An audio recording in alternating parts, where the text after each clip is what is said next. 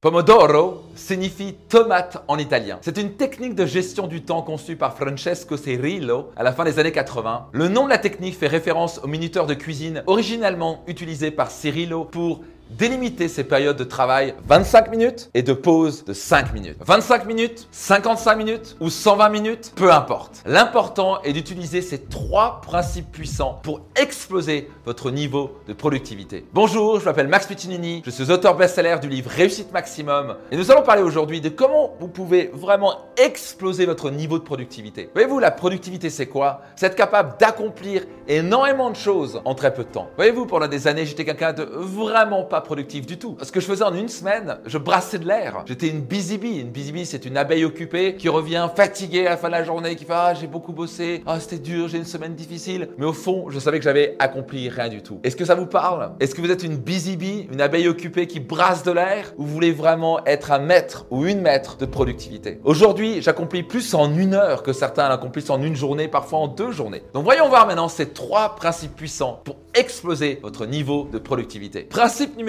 pour vraiment augmenter votre productivité, qu'on retrouve au passage dans la méthode Pomodoro, c'est de délimiter votre temps de travail. Voyez-vous, quand vous dites, moi je vais commencer une tâche, je vais commencer un peu de travail, et vous mettez pas un temps de fin, votre cerveau va pas vraiment être très productif parce qu'il va dire j'ai le temps. Mais quand vous dites, là j'ai 25 minutes pour accomplir cette tâche, ou j'ai 55 minutes pour finir sa tâche, ou j'ai 120 minutes, 2 heures pour finir sa tâche, votre cerveau va se focaliser pour dire je dois finir cela dans le temps que je me suis dit. Cela vous force à accomplir énormément pendant cette petite période que vous êtes donnée. Le plus vous délimitez votre temps, le plus votre niveau de productivité va exploser. Le jour où j'ai vraiment commencé à délimiter mon agenda par tranche de 25 minutes ou de 55 minutes ou de 2 heures, c'est juste incroyable ce qui se passait parce que j'étais hyper focalisé. Je me suis dit, je dois finir cela dans les 2 heures ou je dois finir ça dans les 25 minutes. Est-ce que vous avez tendance à délimiter votre temps? Dans la méthode Pomodoro, c'est 25 minutes peut-être, mais ça peut être plus, ça peut être moins, on s'en fout. L'important, c'est vous dire, ok, je vais accomplir cette tâche ou cette action où je vais faire 10 appels là dans ces 25 minutes. Pas dans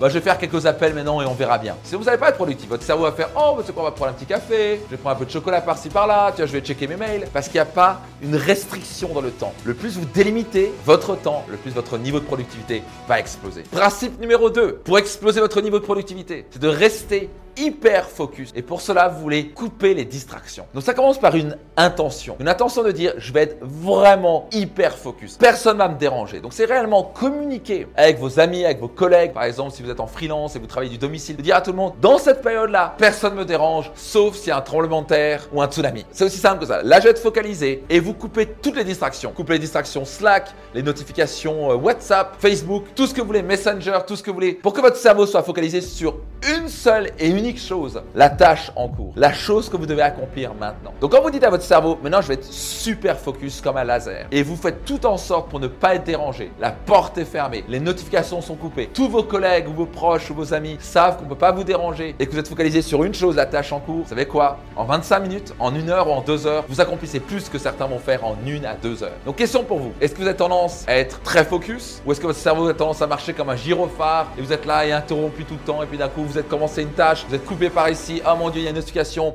On vit dans un monde, on est distrait constamment. Il y a tellement de notifications et de logiciels. Donc le plus le logiciel augmente, le plus il y a de notifications, le plus vous devez apprendre à couper ces distractions-là pour rester hyper focalisé. Au passage, quand vous commencez une tâche et que vous êtes interrompu pendant cette tâche-là, bah, devinez quoi? Il vous faut 10 minutes pour vous remettre dedans. Et au moment où vous commencez à vous remettre dedans, qu'est-ce qui se passe? Quelqu'un d'autre vient vous interrompre. Ou vous avez une notification et fait Ah, c'est quoi? Qu'est-ce qu'on m'écrit sur WhatsApp? Et vous êtes jamais productif. Et ce qui fait, c'est qu'à la fin de la journée, ce que vous aurez pu faire en une heure, vous l'avez fait en 7 heures. Et parfois, le truc n'est même pas fini tellement vous avez laissé les distractions vous interrompre. Donc, vous voulez pas faire partie des gens qui laissent ces distractions tuer votre productivité, tuer votre vie. Parce qu'il n'y a rien de pire que finir une journée avec ce sentiment de non-accomplissement. On finit la journée en disant Ah mon Dieu, j'avais toutes ces choses à faire, je ne les ai pas faites. Et vous les repoussez à demain et vous procrastinez, vous vous sentez encore plus mal et votre to-do list augmente encore plus. C'est pas comme ça que vous voulez finir votre journée. Moi, ce que j'ai appris, c'est que je peux accomplir plus en 3-4 heures que certains accomplissent en une semaine. Donc, j'ai appris à me hyper discipliner, hyper focaliser, ce qui permet d'avoir plus de temps pour ma famille avancer plus vite vers mes objectifs et mes rêves et de me sentir fier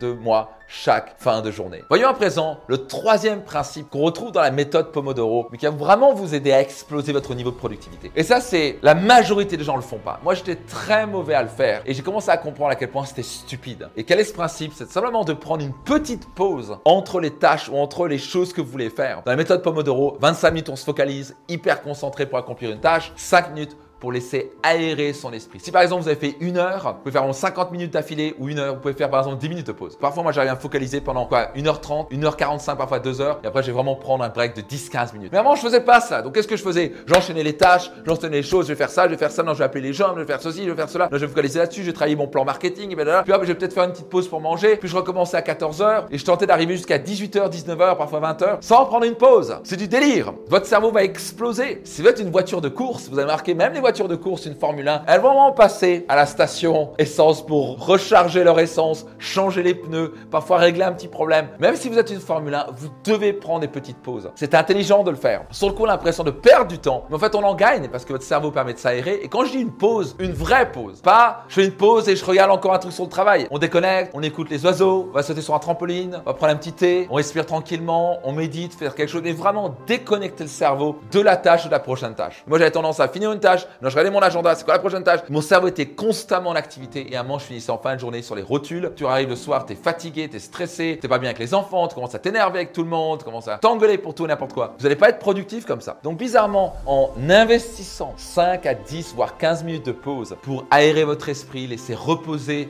votre cerveau, vous allez être beaucoup plus productif derrière sur la tâche suivante. Est-ce que vous aviez tendance à faire des petites pauses tout au long de la journée? Croyez-moi, si vous voulez vraiment exploser votre niveau de productivité, vous devez mettre des pauses en place. Vous pouvez vraiment déconnecter votre esprit entre deux tâches. Testez un petit moment, vous m'en direz des nouvelles. Est-ce que vous avez déjà utilisé dans le passé la méthode Pomodoro ou les principes que je vous ai parlé? Si oui, quels sont les résultats? Vous pouvez les noter dans les commentaires ci-dessous. Et maintenant, posez-vous la question, comment pourriez-vous travailler plus efficacement en utilisant cette méthode Pomodoro ou les trois principes que je viens de vous partager? En quoi ça vous parle? À qui pourrait bénéficier cet épisode? Soyez certain de partager à minimum trois personnes. C'est Max Fuccinini et rendez-vous dans un prochain épisode de mon podcast Leader.